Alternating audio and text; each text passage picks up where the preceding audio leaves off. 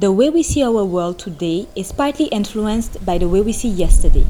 Sharing a common vision of the past, or at least some elements, gives us common ground.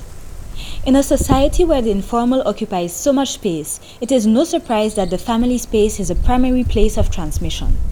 Some might already be tired of hearing the same stories of their parents, talking about how St. Martin was in those days, how it used to be back then, and others might not even have those references. Either way, these testimonies are valuable. I would even say precious, because the lessons of the past can inspire our vision of the future. I am convinced that if we look behind, we can find gems to build tomorrow. So I welcome you to Back Then Stories of the St. Martin of Yesterday.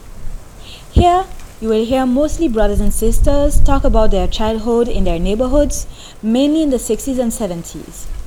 We asked open questions on different topics, and each episode will feature their answers on one topic. These interviews were conducted often outdoors, in the interviewee's family environment, so you will hear a bit of noise. Think of it as your token of authenticity.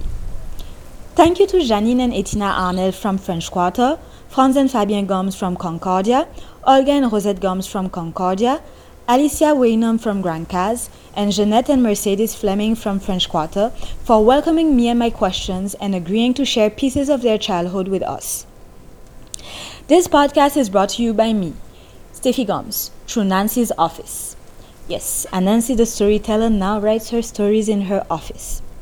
I hope you will learn a few things from these episodes or that it will bring memories from your own childhood.